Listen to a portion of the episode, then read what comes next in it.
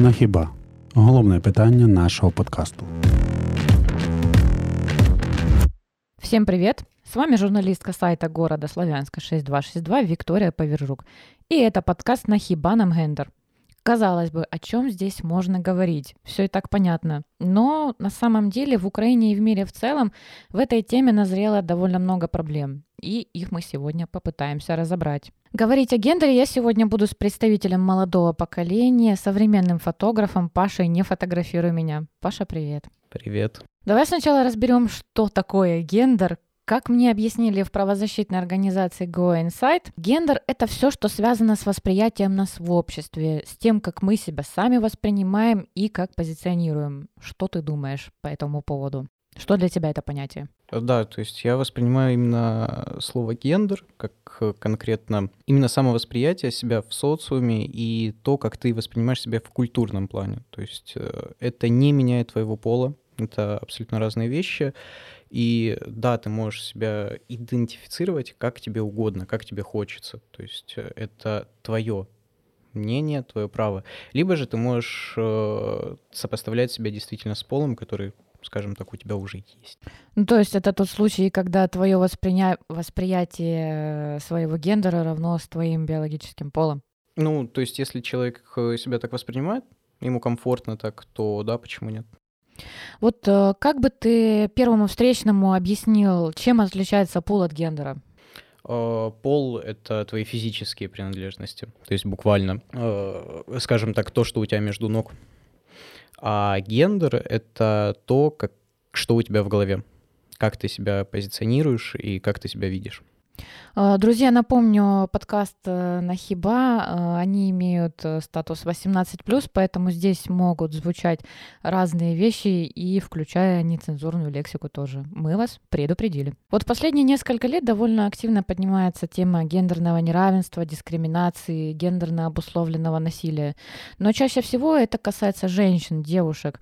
Но разве не становятся жертвами того самого гендерно обусловленного насилия парни, которые выглядят как-то не так, ведут себя как-то не по-мужски, не по-пацански, как это принято у нас называть. Да, на самом деле такое очень часто встречается. То есть э, я намного чаще встречаю, допустим, как э, избивают или же просто даже, скажем так, докапываются до парней, по их э, внешним качествам. Это не всегда имеет э, вопрос гендера, потому что это вопросы, грубо говоря, поясни за челку и почему у тебя длинные патлы и все остальное. Но, скажем так, почему чаще слышно о таких моментах именно по отношению к женщинам и девушкам, просто это воспринимается так в социуме. То есть у нас э, посмотреть, допустим, какие-то телеграм-каналы, новостные сводки, это намного реже будет подниматься вопрос, что парня избили за то, что он был э, с челкой, или за то, что он э, там себя как-то не так именно ставит, как видел это кто-то другой. Почему? Потому что, ну, это же парни, это их разборки, как и было всегда и будет грубо говоря. То есть это не конкретно мое мнение, а то, что последнее озвучил, а то, как это выглядит э, в сети. Поэтому я считаю, то, что это просто, скажем так, отдаются меньше огласки.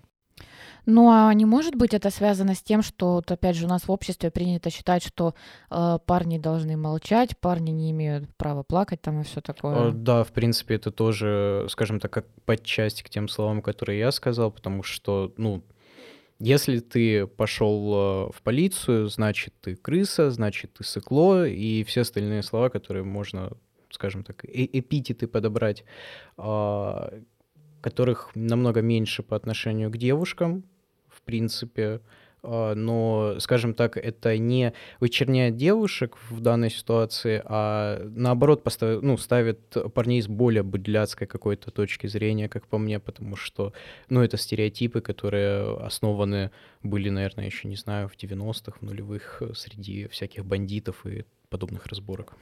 Ну да, как я Как мне кажется, 90-е очень сильно повлияли на вот это вот становление такого э, традиционного э, мужского образа в нашей стране, вот этих вот каких-то гендерных ролей. Но по факту мы же сейчас стараемся идти к тому, чтобы у нас мужчины и женщины были равны. Вот, опять же, у нас расширили перечень военно обязанных, женщин. Э, не знаю, насколько ты в курсе вообще. Да, я в курсе. Ситуация выходит достаточно забавная, как по мне. То есть у нас действительно огромное количество в сети появляется людей, девушек в частности, на самом деле, которые топят как раз-таки за гендерное равенство, за половые равенства, за феминизм и все остальные, скажем так, около темы, но при этом уже поднята а, петиция о том, то, что нужно для женщин отменить как раз-таки постановку на военный учет, потому что это неправильно, и, в принципе, это было все, что было написано в этой петиции. На самом деле она уже собрала, по-моему, около 6 тысяч одобрительных отзывов. Из 25 тысяч? Да, из 25, там, ну, около это число, точно не помню, сколько максимум должно быть на то, чтобы эта петиция пошла в рассмотрение. Ну, ну президентская, да, 25 да, тысяч. 25. Но мне кажется, в любом случае, даже если эта петиция наберет нужное количество голосов, этот процесс уже необратим, как бы. Ну, да, я тоже так считаю, в принципе. Я не поддерживаю эту петицию, и я не противник ее но на самом деле это просто сам по себе факт э, ее существования очень забавен, как по мне, потому что э, чуть ли у нас э, не с каждого угла находились э, женщины, которые кричали как раз-таки о том, то, что нам нужно чуть ли не до призыва доходить женщин ну, в да. армию и все остальное. То есть как раз-таки к словам там, равенства и всему остальному. Ну, это, я думаю, процесс, который покажет, э, какое у нас соотношение в стране как раз-таки женщин, которые вот за то самое равенство во всем, и женщин, которые больше поклонники вот этого самого традиционного восприятия. Просто я помню, вот как только эта новость опубликовалась, я позвонила своей тете, она врачом работает. Она говорит, так э, я, в принципе, давно уже на военном учете стою. Вот как только я врачом начала работать, это ж, ну, врачи все военно обязанные. У нее уже там, ну, за прошествием лет чуть ли не какое-то там военное звание. И не помню уже. Ну, тем не менее, вот еще в Советском Союзе как-то, мне кажется, даже в некоторых моментах проще относились вот к вот этой женской, мужской работе. Там же все Uh, вспоминаю, там женщины и асфальт клали, и рельсы там, и всякая такая, скажем так, работа, которая сейчас считается вроде как не женской. Ну да, да, есть такое. То есть э, очень много женщин как раз-таки в Советском Союзе. Это действительно прямая ассоциация с рабочим классом. Вспомнить агитационные плакаты, вспомнить просто-напросто стереотипы, которые были в Советском Союзе, то есть типа и до, которые пошли, на самом деле, это еще с, наверное, конца 19 века началось. И да, то есть типа как-то раньше меньше было вопросов именно по этому поводу, кто где и как должен конкретно работать или не должен работать, как это поднимается сейчас.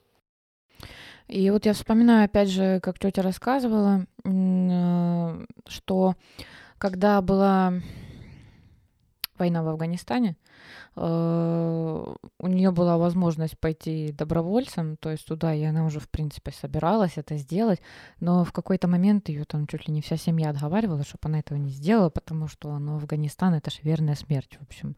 Ну и как-то, по-моему, к этому тогда проще относились, что ли. Ну, пойти на войну, и ладно, и пойду. Хотя вот я сейчас в комментариях тоже много смотрела, и там женщины пишут, да я уже на военном учете стою, да я вот и собираюсь, а что делать, если у нас такие там соседи там и все прочее. Да, в принципе, ну, у меня как бы такое мнение, то что, опять же, военнообязанный э, с нашим политическим строем, конечно, тяжело говорить на эту тему, но я больше как бы топлю за то, что это должно быть полностью выбор человека неважно, это будет женщина, парень или любой другой как раз-таки гендер, о чем мы сегодня и говорим. Э, как бы это мое мнение. Но, опять же, я вижу достаточно много девушек, женщин, которые военно обязаны уже, и угу. причем немалое количество времени. А, девушек, которые в армии служат, девушек, которые действительно готовы отдать, скажем так, честь своей родине именно таким образом. И, как по мне, это как бы заслуживает в любом случае уважения, потому что это хорошие как бы поступки, это хорошие сами по себе дела. Но я не считаю, что это та вещь, которую должны настолько сильно размусоливать, как это идет сейчас в социуме, когда куча лишних вопросов, как по мне, куча как раз-таки петиций и всего остального. То есть в таком роде. Ну, как мне кажется, по прошествии какого-то времени все окажется не так уж страшно, не так категорично и не так э, жутко, как себе это многие воображали.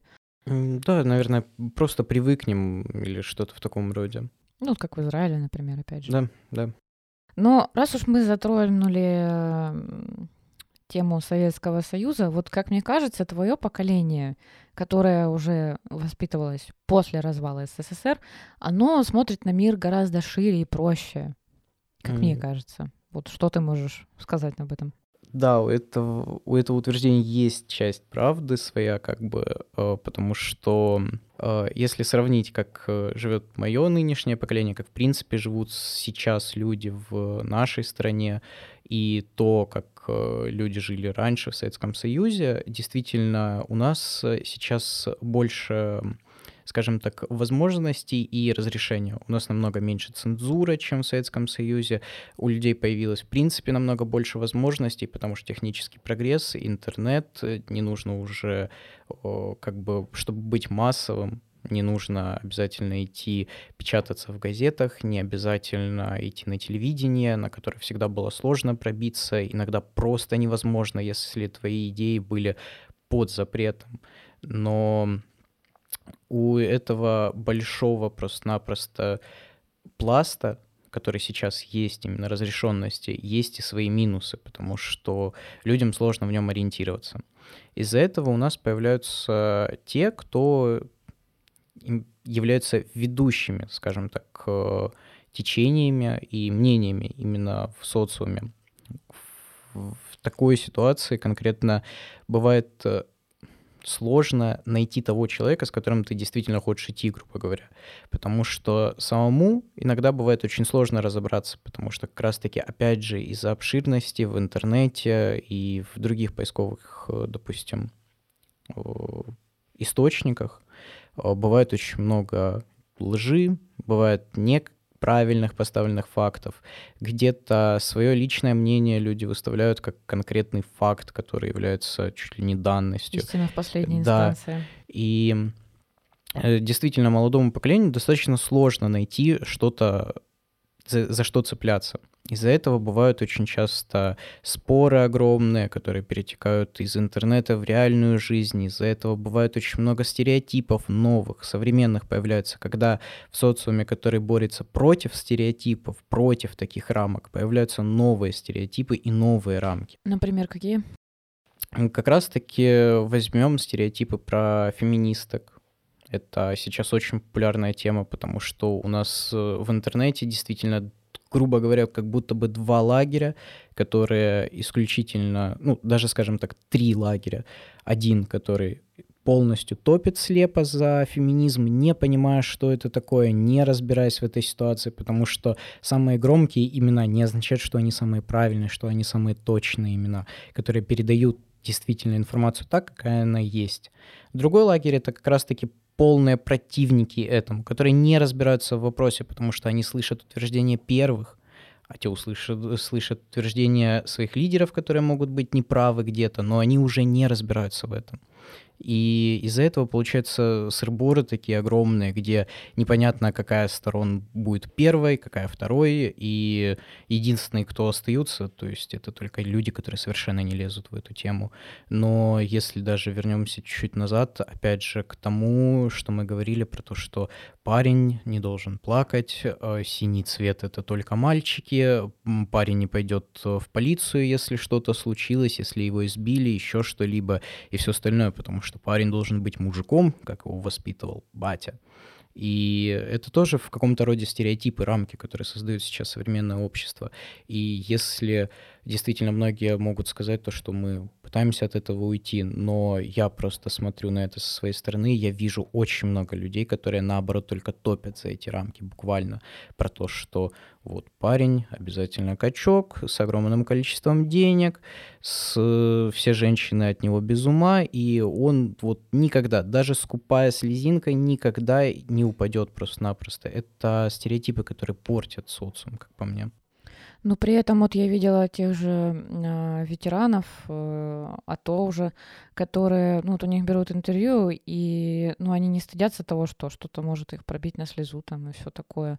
Но при этом по ним, э, по внешнему виду не скажешь, что это не мужчина, правда? Вот. Да, конечно. То есть я не, ну, я, допустим, считаю то, что слезы, скажем так, если мы действительно возьмем буквально это, это не показатель того, мужчина ты или нет или ты типа девушка из-за этого, потому что ты поплакал. Причем э, в основном неважно какая это ситуация, ну, извините, если только мать не трогать, вот там-то это святое, а так, ну, действительно, то есть как будто бы у мужчины не должно быть эмоций. Какая-то интересная, ну, действительно трогательная картина, все, ты должен вот держаться, вот все убивать на это, не получать удовольствие от просмотра фильма, допустим, а держаться, чтобы не заплакать, потому что тогда тебя пацаны на районе уважать перестанут. Это потому не что я, сука, мужик? Да, потому что я, сука, мужик. То есть э, нет, мужчину, допустим, показывают абсолютно другие поступки, как я считаю. Это совершенно другое. И как по мне, ну, я не очень люблю выражение, типа, вот показывает мужчину именно как таковое, как раньше это трактовалось, как раньше это понималось. А, я считаю то, что нужно судить человека, исключительно человека по его поступкам.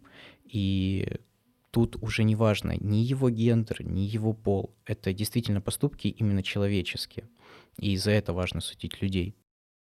Ну вот сейчас же, я думаю, да и не сейчас, но просто больше вышло на поверхность. Есть же такие еще как бы мужественные женщины, которые как бы и в огонь, и в воду, и с парашюта, и с автоматом, и все такое. И тут уже нельзя как бы строго сказать, что вот э, есть четко белое и черное, грубо говоря. Да, конечно. То есть, э, если девушка, допустим, это будет пожарный, который действительно спасает жизни, который сам ну, подвергает свою жизнь опасности ради других людей, который действительно справляется со своей работой, потому что эта девушка тренировалась, она готовилась к тому, чтобы быть пожарным, это была ее вот, ну, чуть ли не мечта. Почему, почему нет? Это прекрасно, если тем более у нее это еще и получается хорошо, потому что она делает хорошие дела, добрые дела, и это просто только работает на пользу людям. При этом как она себя будет в этот момент ставить, и будет ли она называть свои поступки, допустим, мужские или женские, какая разница, если она делает просто благое дело само по себе. Ну и по факту, как бы мы здесь приходим к тому, что мужчина ты или женщина, или кем то себя позиционируешь, ты в любом случае просто человек. И мне кажется, то, к чему мы, в принципе, стремимся, вот это вот глобальная такая идея всего, чтобы не было разделения, а просто были люди. Да, да. И все. Да. Кстати, вот про феминизм. Ты говорил, что есть еще третий лагерь. А какой третий? А третий лагерь, я же озвучил, это тот э, лагерь, который, ну, вообще не касается людей. А, то есть нейтралы как Да, то есть, типа, люди, которые абсолютно не лезут, им не интересна эта тема, они не знают, кто это такие, что такое конкретно феминизм и вообще, то есть, типа, в таком роде. Ну вот э, молодежь, которая еще там учатся они в школе, которые боятся там поделиться своими размышлениями с одноклассниками, не могут пойти к учителю, там, к родителям. Вот что им делать вообще в такой ситуации? Как ты вот видишь себе это? Как разобраться вот во всем вот этом, вот в себе прежде всего? Потому что вот э, то, какими мы будем взрослыми, это результат того, что с нами происходило в детстве и в юношестве. Ну, как бы все по Фрейду. Да, хочешь, конечно. Не хочешь? А... Ну, честно, я не могу вот так сказать какой-то, скажем так, инструкции волшебного зелья для того, чтобы вот сделать так, чтобы все хорошо было. Кнопка для того, чтобы сделать все хорошо. Как тебе кажется? А, я не знаю даже, как вот конкретно в определенных поступках, э, ну, вот какие действия должны быть, потому что, допустим, я всегда топлю за открытость. То есть э, ты говоришь то, что ты думаешь, ты рассказываешь, ты делишься с людьми, и тем более, если это важно для конкретно тебя – и тебе важно с этим, об этом поделиться с кем-то, с родителями, с одноклассниками, с учителями или с кем-либо вообще вокруг тебя, я считаю то, что ты должен говорить об этом. Но я прекрасно понимаю то, что сейчас э, все еще достаточно большое количество людей, которые были воспитаны в Советском Союзе или вот в 90-е, то есть постсоветский союз, которым, ну, допустим, ребенок, который считает, э, ну, допустим, он принял решение, он понял э, с возрастом то, что действительно ему не нравятся, допустим, девочки, ему нравятся мальчики. Этот парень ему будет тяжело подойти к родителям и сказать то, что он гей. Само собой. Потому что он понимает, что эта реакция может вызвать, э, ну, последствия очень серьезные, скажем так, для него. И ему будет действительно проще намного скрывать это. И скрывать, причем это, возможно, не там до окончания школы, не до окончания того, как он живет с этими родителями, а действительно, скажем так, чуть ли не до самого конца. И я понимаю в некоторых ситуациях таких детей таких подростков, но я не всегда могу понять, что конкретно им правильнее сделать. То есть э, смириться с этим или найти какой-то все еще общий язык, или, возможно, действительно правильнее будет скрывать. Почему? Потому что это очень личностное, скажем так. Каждый абсолютно человек будет относиться к этому по-разному. И даже мое, скажем так, молодое поколение, он в нем все равно достаточно большое количество людей, которые не будут разделять твою точку зрения. Причем не просто так, то что, ну, ладно, но мне как бы все равно. Нет, это будут люди, которые будут агрессивно поставлены к тому, что ты выбрал. И это даже не за такие масштабные вопросы, как, допустим, твой гендер или половая принадлежность или еще что-либо. Это действительно может начинаться просто от твоего внешнего вида. Ты хочешь пробить ухо, сделать татуировку, просто отрастить волосы. Это действительно могут не принять в социуме, особенно в мелких городах. То есть даже не, ну, даже намного меньше, чем Славянск. В большом городе проще, проще потеряться, это, это все да, знаю. Да. А, ну вот, кстати, если уж говорить коснуться снова темы гендерных ролей. А, как ты относишься вот к такому, что, допустим, а, в семье деньги зарабатывает женщина, а, грубо говоря, с ребенком сидит и выполняет всю домашнюю работу мужчина. Я считаю то, что это действительно полностью просто, опять же, все еще повторюсь, практически все время буду говорить одно и то же, но по факту э, я считаю то, что это выбор каждого человека. Я действительно считаю то, что я не против, допустим, если действительно в моей семье появляется ребенок, и за ним нужно следить. Это понятное дело, потому что это ребенок, как иначе. А, просто можно разобраться, кто это будет делать. Можно распределить роли, допустим, если работа позволяет такой график, э, то есть что какое-то время сидит э, девушка с ребенком, какой-то мужчина, но я не считаю то, что вот обязан кто-то зарабатывать в семье. Это исключительно та позиция, которая становится уже в самой семье, когда ты находишь того самого человека. Это ну, только так работает. Потому что я, допустим, хоть и был всегда практически воспитан тем, что девушка не должна работать, она, ну, это дом, это, грубо говоря, хранитель очага. Я был воспитан в, э, в такой семье, и, э, но при этом я видел все равно пример того, что моя мать всегда работала наравне с отцом. У нас, э, скажем так, финансы были 50 на 50 в семье в таком плане. И в итоге я просто пришел к тому, что я буду относиться к этому по-своему. А как это будет в другой семье, меня это, ну, скажем так, не волнует, потому что это будет просто разборки именно личностные, возможно, буквально финансовые, потому что там у мужчины больше зарплаты или у женщины больше зарплаты, и решаются по такому вопросу. Но об этом говорить все нужно в любом да, случае. Да, то есть это разбирается исключительно так, а конкретно то, что э, вот у меня, как у мужчины, там зарплата 5 тысяч гривен в месяц, а у тебя, я знаю, что у тебя там 20 тысяч гривен в месяц, но ты будешь сидеть дома, потому что ты женщина, и ты должна ухаживать за ребенком. Если стоит вопрос так, то, как по мне, это как бы глупо. Здравого смысла тут никакого, конечно. Да. Хотя бывают и такие случаи. Да, если же наоборот женщина говорит то, что да, у меня хоть и зарплата, допустим, больше, чем у тебя, но мне будет намного лучше сидеть с ребенком сейчас, потому что я хочу с ним сидеть, и такие именно вопросы обсуждаются, почему нет? Пусть тогда мужчина работает, какая разница, как бы это просто исключительно личное. Ну вот э, я для себя про себя заметила, что если мне предоставили такой выбор, я бы, скорее всего, даже если бы у меня была возможность сидеть дома, я бы не смогла сидеть дома, потому что э, вот это, наверное, какое-то внутреннее сопротивление к тому сразу, что вот меня ограничивают, меня пытаются в какие-то рамки поставить, вот посадить там в клетку и все такое.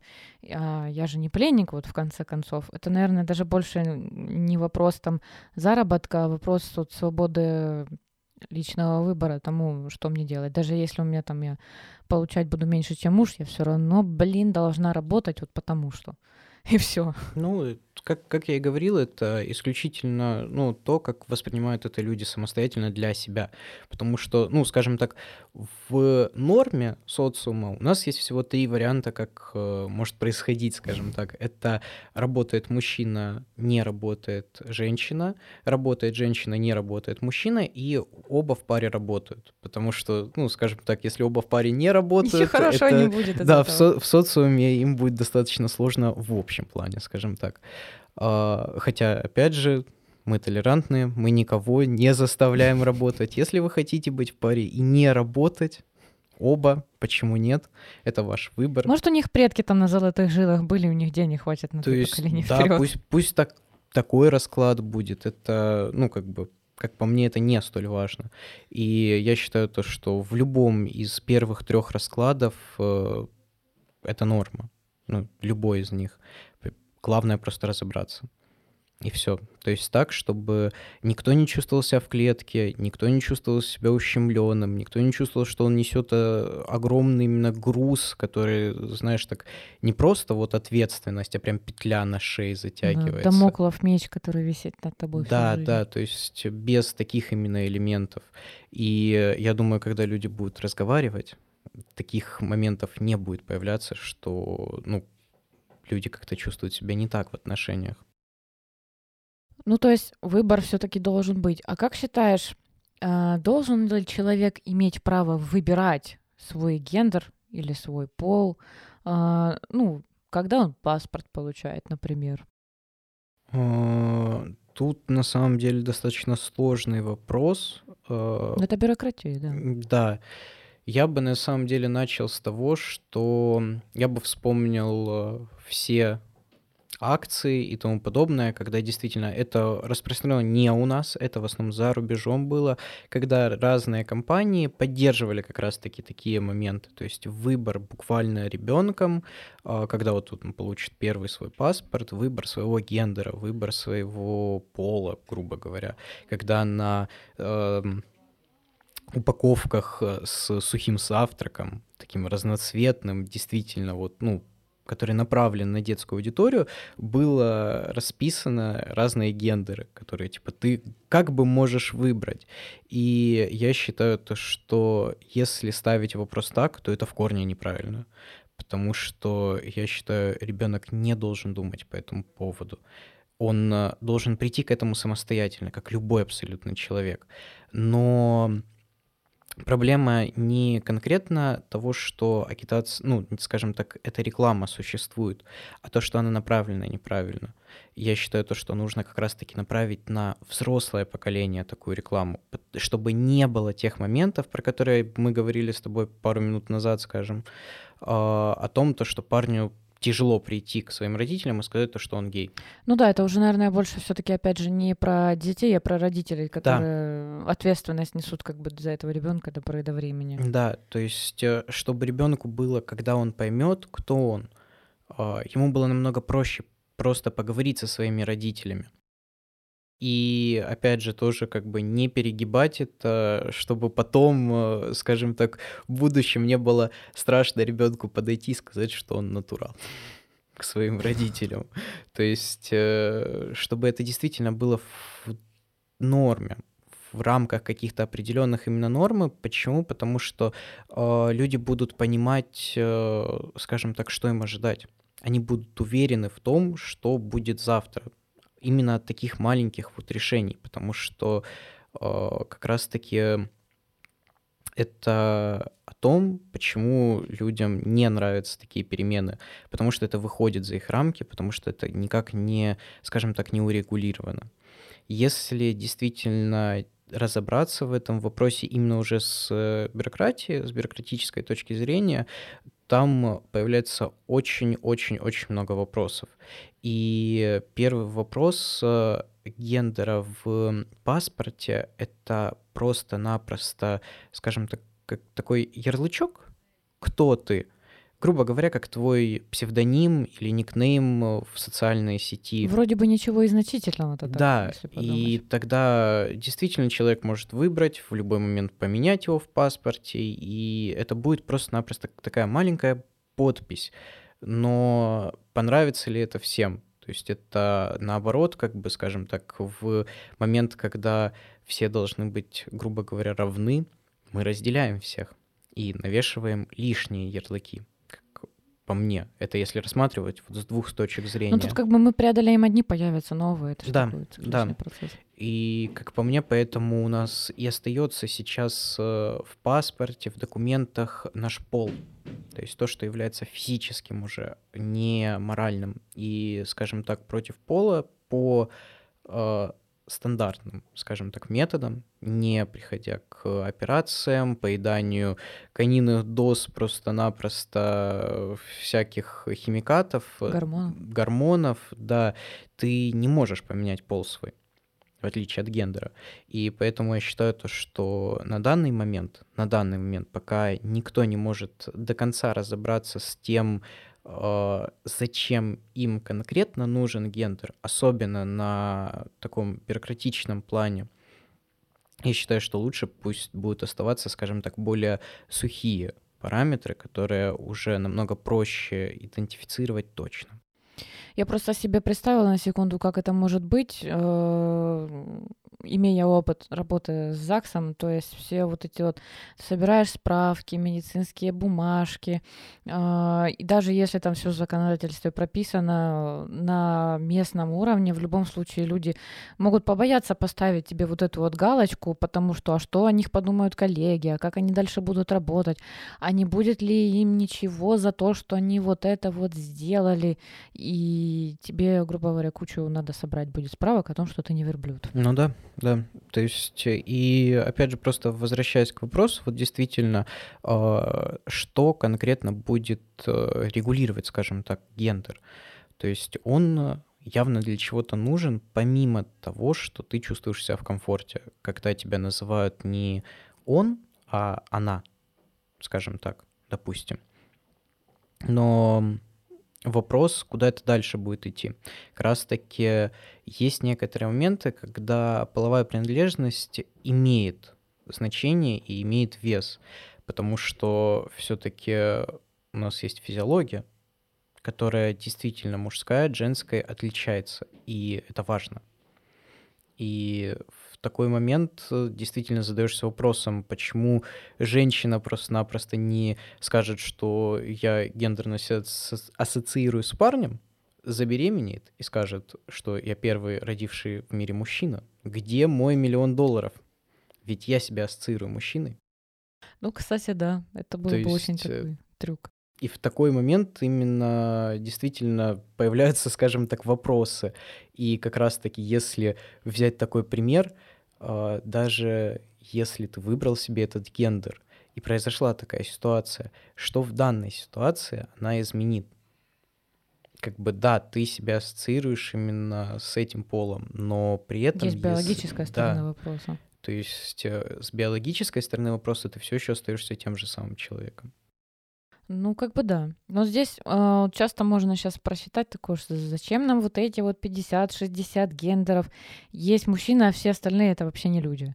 И не получается ли вот такая вот ситуация, что мы, в принципе, возвращаемся к борьбе с тем, э, с чем мы боролись там в начале 20 века, грубо говоря.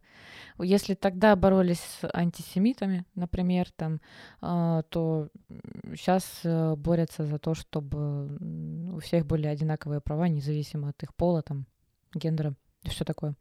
Ну, я действительно считаю, что это правильно, что у нас э, у всех равные права.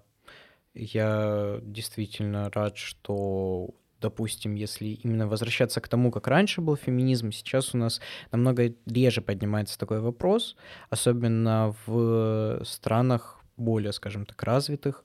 Почему? Потому что зачастую права у нас гражданина гражданина Украины, гражданина Белоруссии, Польши или любой другой страны. Это не права мужчины, это не права женщины, это Кстати, да. конкретно права гражданина. И это по факту то, как раз-таки к чему шли феминистки раньше.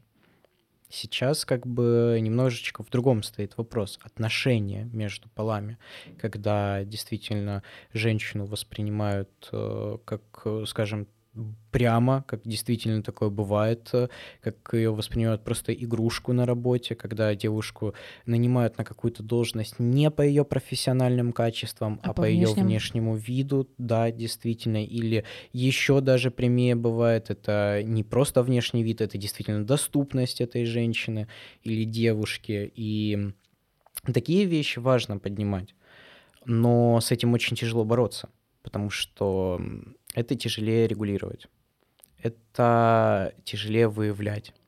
Не все девушки, парни, мужчины, женщины готовы просто-напросто сами сказать то, что да, такое происходит.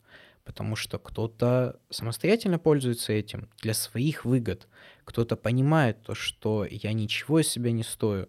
И я иду, потому что, ну, я знаю, что я хорошо выгляжу, я могу получить эту должность. И я не осуждаю этих людей, я не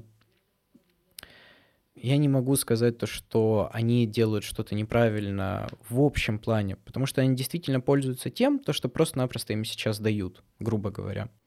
Ну, здесь как бы есть такая одна фраза, каждый сам э, имеет право решать, как ему портить свою жизнь. Да, да, то есть именно в таком роде. И как раз-таки, если мы посмотрим на эту ситуацию, мы понимаем то, что гендер как таковой в общем плане политическом, как я считаю, не решает и не должен ничего решать. Потому что, опять же, возвращаясь, права гражданина страны, а не какого-либо пола или гендера. И, как по мне, это правильно, потому что как раз-таки мы стираем вот эти вот ограничения, рамки и переходы, скажем так, между одним полом к другому полу. Но как как раз-таки в будущем будут относиться к разным гендерам, если это получит достаточно широкое развитие, а я считаю то, что получит. Процессы Это- запущены уже. да, всё. уже запущены. Это не будет, скажем так, как какой-то интернет-вброс. Это сейчас очень сильно идет, и в многих европейских странах это стоит как достаточно важный, серьезный политический вопрос, который влияет на политическое состояние этих, О, да. этих стран. И это факт, скажем так. Э, И вот как раз-таки было бы интересно понаблюдать за тем, как это отразится потом на людях. Как раз-таки будет ли э, такое вот э, отношение, как сейчас мы, ну вот как в 90-х было отношение как раз-таки к разным полам. Как раз-таки мы сказали про внешнее качество женщин на работе, допустим. Будет ли что-то подобное с гендерами? Предвзятое какое-то отношение, либо же наоборот э, будут к этому намного проще относиться, и это сотрет вот эти вот рамки, которые были раньше, потому что такое отношение будет к людям, к каждому человеку, потому что каждый будет относиться к себе действительно индивидуально. Ну, как мне кажется, человек так устроен по природе своей, что он всегда будет рождать себе какие-то стереотипы, какие-то ярлыки, будет э, перебарывать их, бороться с ними, пытаться их стереть, ну, потому что вот у нас вот природа такая. Не могу тебя не спросить о твоем отношении к так называемой культуре отмены, которая в западном обществе очень сильно набрала обороты. Ну, знаешь, вот когда какой-то известный человек что-нибудь сказал на камеру не то или написал в Твиттере что-то не то, а его хоп, и отменили. Отчасти же это связано с э, э, темой э, гендерной повестки, вот той самой. Если ты знаешь вот эту ситуацию с Джоан Роулинг. А, да, да, вот. да. Ситуация очень неоднозначная за счет того, что, опять же, можно вернуться к тому, что э, не всегда люди отдают э, отчет тому, что они говорят. И проблема отмена в том, то, что да, это фактически является цензура это то, от чего мы уходили в 90, ну, с 80-х, 90-х Советского Союза, э, с чем всегда, в принципе, боролись люди, с, потому что цензура — это как бы плохо, это ограничение слова и все остальное. Но проблема в том, что когда за тобой следит достаточно большое количество людей, когда ты, ну, действительно широкая медийная личность, люди будут воспринимать твои слова за чистую монету — для некоторых людей э, твиттер какого-то исполнителя, даже просто там какого-то рэпера или еще чего, ну, что-то в этом роде. Для них их твиттер будет являться чуть ли не Википедией по уровню, скажем так, э, точности их утверждений. И если сегодня какой-то рэпер скажет то, что э, Солнце на самом деле вращается вокруг Земли, и все эти годы мы были неправы, появятся действительно люди, которые поверят в это. Может быть, э, я утрирую в общем плане, и опять же, может быть, я наоборот преуменьшаю. Я не могу утверждать точно, но факт того, что люди ведутся просто-напросто за своими кумирами, как был раньше, так и остается сейчас. Но раньше кумиры не могли настолько открыто и много выражаться, и каждый допускает какие-то ошибки, либо же каждый, э, ну, может э, скажем так, неправильно именно поставить свое предложение, высказывание, скажем так, преподнести это действительно не как э, свое личное мнение, а как утверждение, как призыв к чему-то или еще что-либо. И в такие моменты действительно блокировки, отмены — это скажем так, такой не самый этичный, не самый правильный и точно не самый красивый, но выход. Потому что по-другому я не знаю, как иногда можно рассматривать. Но тут есть другая сторона медали, потому что любая отмена или просто там блокировка какого-то выражения или аккаунта, поста, а, они же больше, наоборот, вызовут реакции, еще больше людей заметит это, и больше появится людей, которые, опять же, организуют лагеря, которые будут поддерживать или критически против эти утверждения. И конфликт, конфликт будет от этого только углубляться. Да, да, то есть, э, опять же, очень интересный в общем плане вопрос, с которым сложно как-то разобраться точно, потому что, ну, вести Твиттер через адвокатов, скажем так, которые будут проверять каждый твой пост на Это то... дико немного. Ну да, как бы э, я, я хочу выложить, ну там, я, допустим, великая медийная личность, у меня там инстаграм-аккаунт на 2 миллиона подписчиков. Я хочу выложить там сторис со своей едой, но мне нужно через юриста пропустить ее, чтобы он проверил, потому что вдруг это будет агитация к тому, что нужно есть мясо. И мы приходим действительно в это состояние сейчас, потому что как раз-таки, опять же, возвращаясь к тому вопросу о моем поколении нынешнем, люди меньше думают и больше обращают внимание на того, кто громче кричит. А кричать можно иногда не самые умные вещи. Да. Ну, то да. есть, опять же, всплывает вот эта фраза из 90-х «за базар надо отвечать». В принципе, да. То есть, э, а, конечно, воспринимать ее не надо, как раньше — где отвечать в основном приходилось лицом, ну да. Или почками, или еще чем-то из своих органов. Но действительно нужно отдавать отчет тому, что сейчас появилось немножечко больше ответственности за слова. особенно в интернете, потому что э, нужно а, действительно следить за ними, чтобы как раз-таки в общей сложности мы пришли к тому, что у нас нету жестких рамок в виде ограничений, в виде цензуры, в виде запретов, э, жесткого авторского права и тому подобных вещей. Но при этом у нас было достаточно все открыто, чтобы мы могли действительно говорить. И для этого нужно не а, разговаривать о том, кто как раз-таки регулирует это все, а о тех людях, которые выпускают это все. То есть о нас самих по факту, о том, как мы должны относиться к этому и к тому, что мы производим. Это самое главное, как по мне. Ну, я думаю, э, в этом вопросе даже может сработать такой внутренний контроллер, когда ты сам себе ставишь вопрос, а я бы хотел, чтобы вот ко мне отнеслись так, а я бы вот хотел, чтобы меня воспринимали вот так, а как бы я себя чувствовал, если бы про меня сказали вот то, что я сказал там в отношении там, допустим, какого-нибудь мальчика, который не слишком мужественно себя ведет грубо говоря. Да. И вот это было бы, ну, таким вот маркером, который заставлял бы задуматься о том, что писать в социальных сетях. Кстати, раз уж мы заговорили за социальные сети, у нас есть тоже подкаст на эту тему, э, так что переходите на наш сайт, слушайте, там мы более обширно говорим о теме поведения в социальных сетях. Что ж, друзья, на эту тему, я думаю, еще можно долго говорить, но нам уже пора заканчивать. В Украине в гендерном вопросе все еще хватает проблем, э, но все же они понемногу решаются, и будем надеяться, что мы застанем еще те времена, когда гендер не станет причиной дискриминации, насилия и харасмента. До встречи в следующем подкасте. Всего доброго. Пока.